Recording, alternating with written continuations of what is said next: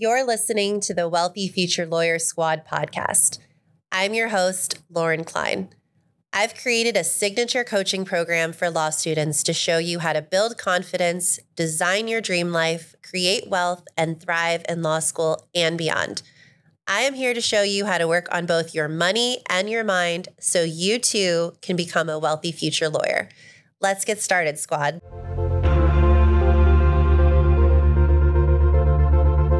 Welcome back to the Wealthy Future Lawyer Squad podcast. My name is Lauren Klein, and I am so happy to have you back on the podcast today. Today, we're going to do something a little bit different. It's going to be a little bit more casual than some of my other solo episodes. We're going to go through my story, who I am, how I got to where I am, why I created the law school blueprint for her, all the things. So, I'm going to take you back to about 2008, 2009. So I was finishing up my undergraduate degree and I was a finance major. And so you can picture this, you know, the world is kind of, the financial market is crumbling. It was a really crazy time. I was interning at Merrill Lynch, and the broker that I was interning for said, Listen, you might want to think about doing something else right now. The financial industry is kind of a mess. Um, why don't you maybe do something else and then you can always jump back into the financial space. And i i kind of thought to myself well you know my parents always said that i love to argue a lot and i'm very stubborn and analytical. And so maybe i'll go to law school. I always thought that that might be something i, I would want to do. Um, but i was like you know what what the heck i'll go to law school i had no idea about law school rankings. I had no idea that some law schools were better than others. I had heard of Harvard, I'd heard of Yale, you know, things like that. But in general, I kind of thought if you went to law school, it was you became an attorney and that was that. And who cared about, you know, whether it was a good school or not. And so I I actually only applied to one law school. So I had a friend who was already um, applying to St. Thomas University School of Law here in Miami, Florida. And I was like, well, that's close to my house. That sounds great. I'll apply there. Why not? It's a law school. I get to become an attorney. So I only applied to that one law school, which is so crazy now now that I look back at that. But they offered me a 75% scholarship and I figured, "Hey, that sounds that sounds great. You know, I might as well take the scholarship, go to law school, take my 3 years, see what happens after that." I had no idea if I wanted to practice law, if I wanted to do something else, but I, I kind of just figured if I'm an attorney, if I know how the law works, then if I start a business or no matter what I do, I'll have a leg up on a lot of people and no one will be able to mess with me and I'll have confidence in, in what I'm doing because, you know, because I'm an attorney. And so I went to law school. They're still not knowing whether I'd practice or not. Um, but I ended up taking a business and corporations type class, business entities, whatever, whatever it was called. And I did really well. I got the book award, I got the highest grade. And the professor that taught that class also taught the tax classes. And so he said, Hey, why don't you take a tax class? And I think he I think he wanted me to take a tax class in a summer semester. And I was like, no way, I don't take summer classes. You know, my first my first semester of law school, I studied abroad. We talked about that in my episode with lawyer Britt. Um, I was just outside of Madrid in El Escorial in Spain. Um, and then my second summer, I was like, no, I'm going to go intern for a judge, um, a judge who was in the criminal division. And I tax class in a summer sounded like the worst possible thing I could do with my time. But he convinced me to take it in the fall, and I ended up taking federal income tax. And I actually loved it, which was very shocking and surprising to me again, I got the highest grade in the class. I got the book award. And I was like, wow, I think I'm onto something here. I think this kind of makes sense. And the more that I, I took tax classes, I realized, wow, this actually is really similar to when I was in finance. It's a lot of the same clients, it's a lot of the same type of work. It's still in that, you know, financial wealth management, wealth building kind of space. Um, and so I ended up getting um, into, I applied to different LLM programs. By now, I was starting to get a little bit wiser. Like, you don't just apply to one program. So I applied to all of the top LLM programs in the US. Um, for those who maybe don't know what an LLM is, that is a master's of law. There's different types of LLMs that you can obtain, but one of the most common ones is taxation tax. And so I applied to at you know the top five schools. I got into I think I got into all of them or most of them. I honestly don't even remember now. But I got into University of Florida, which I think at that point was either number one or number two. It was that and and NYU were always kind of like flip flopping back and forth as to which was the the the, the better one. Um, but I knew that I wanted to go to sc- I wanted to work down here, and the cost of UF versus NYU was very significantly different. Um, the cost of UF was a state school, and obviously living expenses in Gainesville, which is where UF are is, um, are much less expensive than Manhattan, obviously for obvious reasons. And so I went to UF. And while I was there, all the big accounting firms and the big law firms were doing, you know, their um, OCI, their on-campus recruiting. And I interviewed with, I think at that point, none of the law firms even were interested in me. I think I applied and they, they just were like, nope. But I got interviews with, I think, all or maybe the three of the big four accounting firms. So I interviewed with Deloitte, I interviewed with PwC, um, and I got a, a, job offer from Deloitte, which was fantastic. So I was able to, that was halfway through my semester while I was up there getting my LLM. So I was able to kind of, for the first time, it felt like in years since I started law school, I was able to breathe a little bit. I had a job. It wasn't really paying that great. I think my starting salary was like 65,000, um, which, you know, is maybe great. But if you have two, I, what did I have? I think I had a $120,000 in student loans at that point. Not, not the highest that I've heard, but you know, 65,000 with all those loans was a little like, ooh, this doesn't seem like that much. But I was like, hey, this is a great job. It's going to look great on my resume. I get to work in this big fancy building, you know, in downtown Miami, overlooking the water, um, you know, benefits, all the things. So I was like, well, this is great. I'll take this job. Started out there. I have to say, I really at Deloitte, I I worked with some really wonderful people. One of the best bosses that I ever had was the the guy that I worked for at Deloitte. He was really really sweet sweet man. Um, he, you know, I lived in Fort Lauderdale where I still live now. And he would be like, Oh, I'll drive to meet you in Boca, you know, so you don't have to come to Miami. So, really great people. But I quickly realized that Big Four public accounting just was not the right fit for me whatsoever. So, after about a year, I decided to go to a boutique firm um, and go into private practice rather than rather than public accounting. Um, I knew a lot of attorneys who started in public accounting. Most don't stay. A few sometimes do, but usually um, if people are going into the tax space, they kind of use the big four as like a, you know, springing board for their next job.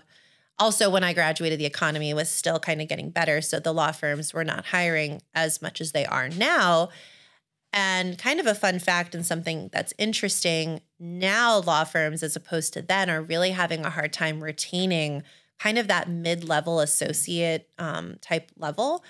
And so I think that that could open up a lot of opportunity for people to kind of follow the same career path that I did, where I started in, you know, big four accounting, but then I went to a boutique firm and I ultimately use that to get into big law. And I think there's going to be a lot of opportunities for people to do that if big law is something, you know, that you're interested in.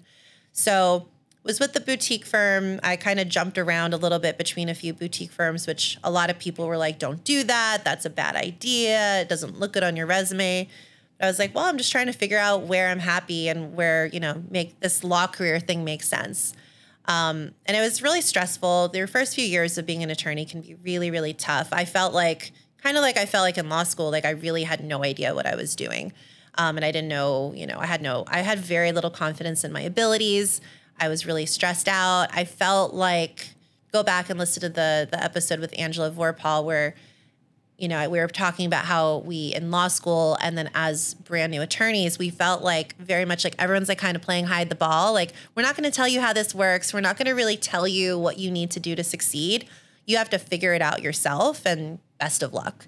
And that's how i felt very much so my first few years of practice. Um, so when I was kind of bouncing around between a couple of boutique firms, I ended up at a, a firm in Boca Raton that was really well known. Um, and as far as like boutique firms for estate planning, tax, and probate litigation. So they hired me. I was the only tax associate in the whole firm. So there was a bunch of partners and me, which was kind of intimidating and a little crazy. That's usually not how the business model of law firms are supposed to work. Typically, you want like a lot of associates and a few partners managing them. Um, but for reasons that I would eventually figure out, um, they were having a hard time keeping associates. It was a really hard few years. They gave me a lot of work. I was really overworked and underpaid, I would say. But the big silver lining to working there was they really gave me a lot of very interesting matters, a lot of different types of estate planning and tax planning, writing memos on sophisticated issues, doing research, drafting estate plans, um, litigating IRS type cases. So I got a lot of very, very valuable experience while I was there, which was huge. Um, I remember when I left and I went to Holland and Knight, they one of the partners said, "We're kind of like the Marlins. You know, we we train you up and we make you really good, and then and then you leave us." Marlins is a baseball team here in South Florida.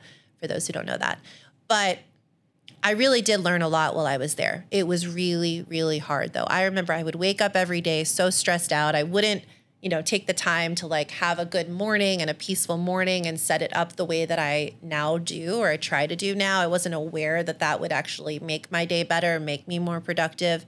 I was very stressed out. The the the environment in that law firm was very toxic in a lot of ways.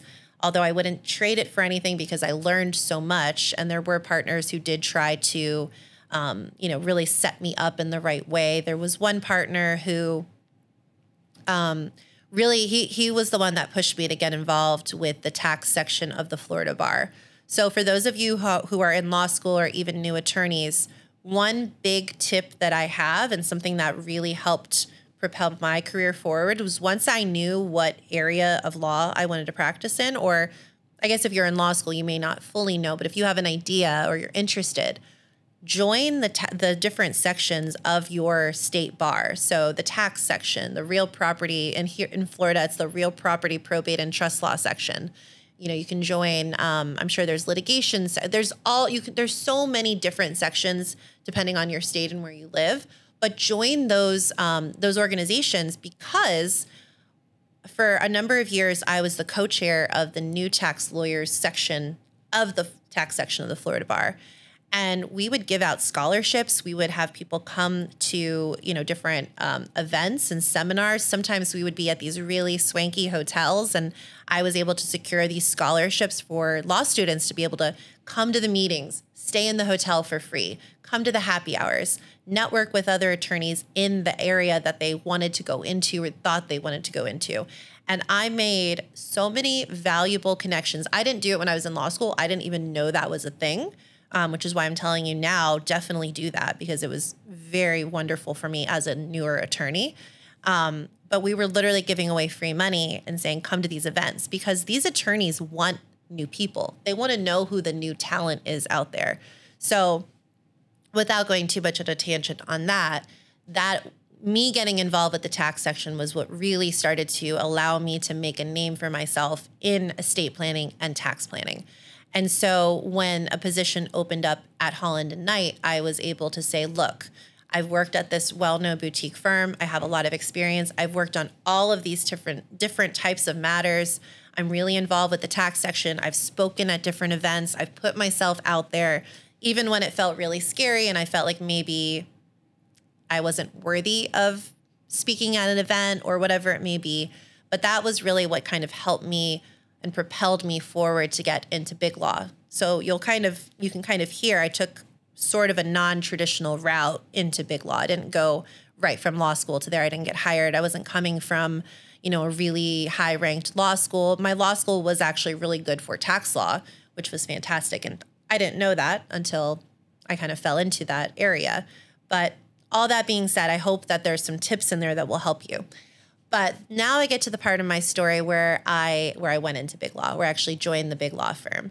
And I don't know why I started to kind of think about this and realize this. I think maybe I had started at that point to read a few books on personal development and listen to some podcasts from life coaches, but I just realized I'm like, "Oh my god, I I'm in this boutique firm and I don't feel worthy of, you know, being here. I don't feel confident. I'm really stressed. I'm not taking time to take care of myself. My mental health is I wouldn't say it was horrible, but it it wasn't it wasn't good. It wasn't ideal. And so I was like, wow, if I feel like this at a boutique firm, how am I going to survive and make it in this big corporate law firm environment where there's many more people you're working with, the stakes are a lot higher. I'm going to be making more money. Um, so many things. And so, and even even when they offered me the job, they lowballed me, and I was like, wow, this is this is a lot. This is like maybe what a first or second year is making at this firm, and I think at that point I was a fourth year. Um, which, as a fun fact, I wowed them so much the first year. They gave me this like crazy raise. I think it was like $70,000 raise or something, or maybe more, because they quickly realized, wow, she's really good. Um, if we don't compensate her, she's definitely just going to go down the road to, you know, Baker McKenzie or whatever it may be. But um, I, I really got to a point where I was like, if I don't figure out what is going on in here and start to believe in myself and start to intentionally decide who I want to be and how I want to feel, um, I'm not going to make it. Like this is not going to work. And so at that point at my in my life, so I was about a fourth year attorney, I really took a deep dive into personal development and personal finance. So definitely a deep dive into personal development so I could make it and I could survive this experience and not lose my mind or become depressed or I was just worried that my anxiety my anxiety levels were already so high. I'm like how how am I going to make it if it's even a higher pressure situation? So I went down the rabbit hole on personal development, but I also went down the rabbit hole on personal finance. And fun fact, those two are actually very, very intertwined. You may have figured that out already by listening to this podcast. Um, but I realized very quickly that the way that I thought about myself and the way that I talked about myself and the way that I talked about who I was and and believed in myself was very much intertwined with the way that I talked about money, the way that I interacted with my money, my relationship with my money. And so I was like, wow, I'm earning I think at the the boutique firm when I left, I was probably making 120,000 with a bonus. Um, and when I went to Holland and Knight, I think my initial salary was 185, I want to say. Um, and so that was a significant jump. And I was also going to be potentially eligible for for bonuses on top of that 185. And I was like, okay, if I don't know how to handle my money and if I don't get my mindset right just in here in general, and if I don't get my mindset right around money, then what am I doing all this for? Why am I making this sacrifice? I was driving from Fort Lauderdale to Brickell every single day. I'm like, if why am I making the sacrifice of my time? Not spending as much time with my husband, not being at home as much, not going to see my friends as much. I'm going to be commuting all this time. If I'm doing this, I better make sure that these little soldier dollars are working very hard for me. So I'm not kind of squandering this opportunity that definitely was not placed in my lap. I definitely grabbed the opportunity and put it there, but you know, I wanted to make sure that I was taking full advantage. And I also wanted to make sure because at this point I had started to look around at the more senior attorneys that I was working with or that I was networking with. And I was starting to realize that a lot of them were not happy or satisfied in their career, maybe in their lives even. And I was like, okay, I want to make sure that no matter what happens in my career, I am in control. I'm able to call the shots. If I'm not happy, I can go and do something else that I'm building my own wealth. I'm not just making more money and then immediately spending more money. Um, you know, if you go back to my episode with Amon Costigan, we talked a lot about like inflationary lifestyle creep and or lifestyle creep and and all the creeps that can happen when you start to make more money and you just you buy a nice car and you buy a big house and you do all these things and there's nothing inherently wrong with those things but if you're not being intentional with your spending and the way that you design your life you very well could end up in a situation where you feel trapped. You feel like you can't make a move. You feel like you can't pivot. And I say I say feel and I emphasize that word because I firmly believe and I've heard it from so many especially partners that I work with there's no way I can retire. There's no way I can do this. So and so was able to retire because they had money from their parents or XYZ.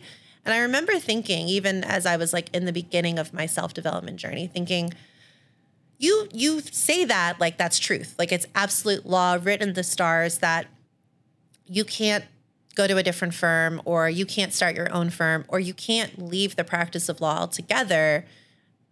But is that actually true? Could there be could you make some moves some pivots in your life some decisions you know and and do what you want to do? Or do you is this just a story that you're telling yourself that it's not possible for you and you've just convinced yourself that it's truth? And i i once you start thinking this way, it's very hard to kind of go back because anytime someone says something very definitively, I'm always like, but is that really true? Or is that just what you're telling yourself and your brain is telling you to keep you safe? So I'm in Big Law. I'm, I'm working on my personal development. I'm driving hours and hours every single day, and I'm making the best use of that time. I'm listening to um, you know personal finance and real estate investing podcasts. I'm listening to life coach podcasts. I'm listening to people who are not only successful in their careers and their businesses, but are also enjoying a level of happiness and satisfaction in their lives that I was not seeing from my colleagues and the people around me. And I was constantly feeding my brain with this positive, healthy, inspiring, motivating, um, educational material that was really starting to spark something in me and spark a, a complete change in my life and the way that I started viewing myself and my money. And so as I'm in this firm, I'm starting to make more and more money. I'm I'm quickly becoming a very val- a very valuable associate. So they're paying me more. My bonuses are increasing. And I'm realizing that I had this big aha moment. I'm like, a lot of the, yes, a lot of that was happening because of the work that I was putting in and the work that I had already put in. But a lot of it was happening because I was starting to believe in myself and I was starting to hold myself out as someone who should be valued and hold myself out as someone who felt confident in their own skin and and really was like this is me. This is like if you if you if you value me and you want to keep me then you need to pay me. And i mean you don't say it like that but that was the attitude and the the energy that i was really putting out.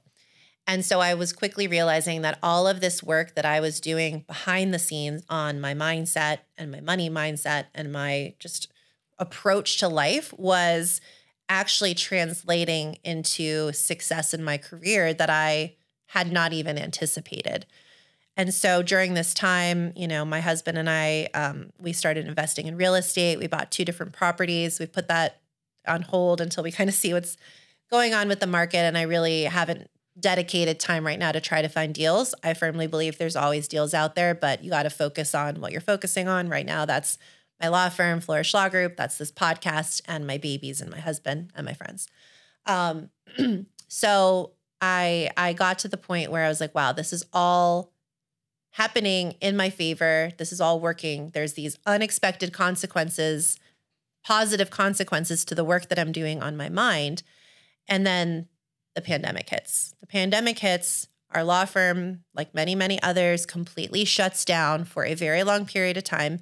And I was pregnant. So I got pregnant in January of 2020.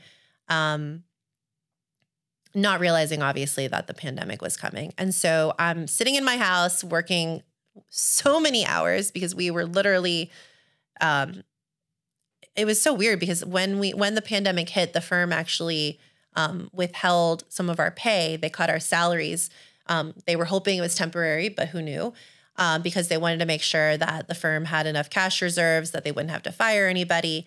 Um, and so I was I was busting my butt. I was really trying to make sure that I was billing as many hours as possible, that I was proving to them that I could be a rock star associate, that even though we were going through this crazy time, a global pandemic, even though I was pregnant, that I was still the best. And I was trying so, so hard to just prove myself and show that I was worthy of the money I was making and I was worthy to have the salary increased once the pandemic was over and to get a bonus and and all of these things. And simultaneously, during this exact same time period, you know, I'm sitting there in my home office, really excluded, like so many of us were. And especially because I was pregnant and I was listening to a lot of different podcasts from different life coaches. I was trying to really flood my brain with positive information, trying to stay upbeat as I'm working all these crazy hours and sitting there like watching the world burn essentially. And I I started thinking to myself, you know, we have coaching has become so prevalent and I think it is such an incredible tool when we have people in various industries and with various experiences or specialties kind of saying, "Hey, let me take your hand, let me show you how I did this. Let me show you how I changed the way that I was thinking about my life or my goals or my dreams or you know how I changed the way I was approaching whatever it may be career sport and anything. I think coaching is so incredible. It's such a valuable resource and I, i've learned the value of it over the years but i started to think to myself why don't we have this for law students. You know, we we hear this with the the statistics. We've talked about it on this podcast. The, t- the statistics of mental health in law school, it's not good, and there's so many other issues too that we you know go back and listen to former episodes, especially the one with Angela Vorpahl, where we talk a lot about the toxic environment that law school can sometimes um, you know create and the kind of hide the ball mentality and all of the things and I looked back to my own experience as an attorney and I thought, why don't we have coaches for law students? And, you know, there's coaches like Angela, which is fantastic, where it teaches you how to outline, how to study, how to prepare for the bar exam, how to uncover kind of those secrets of law school. But we don't really have coaches to say, let's take a step back. Let's analyze why you're feeling this way in law school. Let's analyze how to harness some of this energy for good rather than feeling, you know, defeated or like our confidence is taking a big hit or we feel like major imposters or, you know, our stress and anxiety is through the roof or we don't know who we want to be or we feel like if we don't meet a certain definition of success or we're not hitting certain external markers that we are not successful in law school, like all the things that I started to feel when I was in law school. Why don't we have programs and coaches out there to help students with all of this? And it was like this very defining moment in my life where I realized, wow, maybe this is something that I'm meant to do. Maybe this is something that I'm meant to help law students with. I'm I meant to kind of go back to law school Lauren and other people who were like me and say, "Hey, let's link arms, let's connect. Let's make sure that we're talking about what you're going through. We're talking about the struggles, especially for first generation law students and attorneys.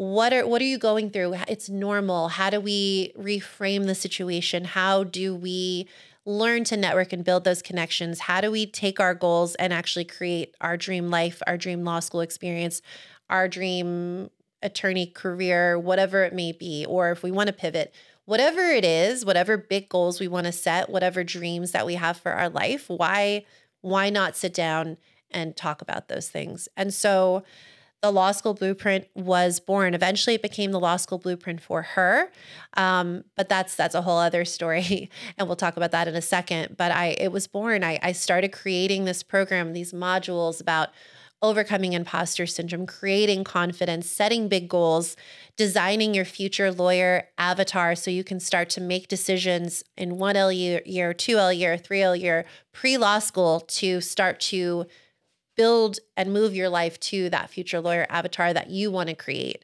You know, talking about money mindset, talking about finances in law school, after law school, what do lawyers make?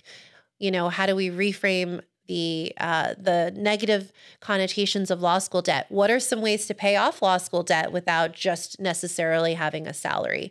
So many things that I started putting into this program, and it really turned into something amazing and fantastic we had when I had when I first launched it, we had these incredible six law students who went through a beta version.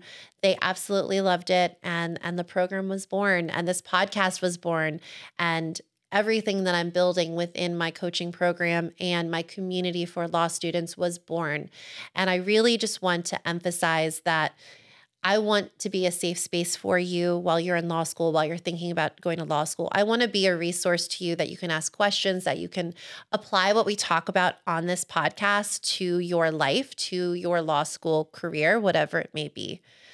So, going back to that same time period, I'm going to wrap this up really quickly um, in just a few more minutes. I created the program, it's the pandemic. I have my son in October of 2020 and I go on maternity leave. So my firm that I was with at the time, Holland and Knight, offered four months of maternity leave, which was fantastic. So, you know, in other countries, people get a lot more, but in the United States, four months is pretty good. So I was really excited about having that time, you know, with my first son. It was really a wonderful experience. My my birth, which is a whole other story, the birth of my son was a little traumatic, but once I kind of worked through that in therapy and dealt with it on my own and kind of started moving through that postpartum time period, it was really magical. It was the holidays, it was a wonderful time. So I went back, you know, to the firm thinking that things would go back to normal, business as usual. The reality was I had changed a little bit as a parent. I was still, you know, we don't talk about this as much, but I was still very much in that postpartum stage at four months. I was still breastfeeding. My son was so little. But I went back ready to work. I was ready to go back in, jump back in, do all the things. And there was really, in a lot of ways, a major shift in the way that attorneys were interacting with me, that the team that I was on was interacting with me. And one of the biggest things that happened that was disappointing and sad and it really frustrated me was my bonus was cut when I got back from my maternity leave. And it was a really hard time for me because I had worked so hard during the pandemic. I had really probably sat way too much. I had worked too many hours while pregnant. I had really put so much of my energy into trying to be the absolute best that I could be that it was very eye-opening when when certain things happened with my compensation because I took maternity leave. And I tell you this not as a sob story or anything like that, but one to point out that there still is so much inequity and gender bias in the legal field, law school, law firms, whatever it may be. But also something very interesting happened from that experience. I was very, like I said, I was very sad, very frustrated, very disappointed by that happening, and a lot of other strong emotions. But something that happened from that experience was that side of me, that need to validate my worth by overworking and people pleasing and trying to be the best at all times and really being so hard on myself. I was able to kind of step back from that side of myself. And I think when that happened, the firm gave me such a gift because they really cured me of people pleasing. They showed me that I could do my absolute damnedest and work my hardest, and it still may not be enough to meet their standards of what they expected. Even though I was just taking a maternity leave, that was part of my compensation. And so I I really it was a gift. It was a, a bad way to get a gift, but it really did open up my eyes to wow, okay, maybe this is going to give me some freedom and some flexibility to decide maybe I want to do things differently. Maybe I want to put myself first. Maybe I want to put my health first. Maybe I want to start a law firm at some point in time. You know, that was just starting to become, I had always thought I might do it, but at that point I was like, wow, maybe this is going to be, you know, I'm going to pivot and and go down a different road. And um, it was really a it was a big change in my life and in good ways and in bad ways. And I, I share it so you can hear that experience and you can kind of take that for what it is as you enter into your own um, law school careers. But flash forward to now, I had a second son. I went back to the firm for a bit, and then I realized it was it was time. The time had come to start my own firm, to really go all in on my coaching business, all in on this podcast, my community for all of you. And so this was my story. The story is far from over. My right now we're I'm building a law firm with my best friend, which comes with its own amazing things and its own challenges. And our journey is really just beginning as entrepreneurs in the legal space. We're having a really great time. We're learning a lot of lessons. Um, I'm going to have my law partner, Kristen Landon, on the podcast soon so we can talk about, you know, our journey so far, what we're doing, where we're going, how our money is working, marketing and connections and all the things. So if that if starting a law firm is something that you may want to do down the road, you know, just to start to kind of give you ideas and and planting those seeds. But share this podcast episode or your favorite episode on Instagram Definitely subscribe. Subscribe on Apple, Spotify, YouTube, wherever it is that you're listening or watching. Follow along. There's going to be so many amazing episodes coming out this year and, of course, next year for season two. So I can't wait to meet so many of you. Send me your issues, send me what you're going through. DM me on Instagram, lawyer Lauren Klein. Let's connect and let me help you become a wealthy future lawyer. Thank you so much.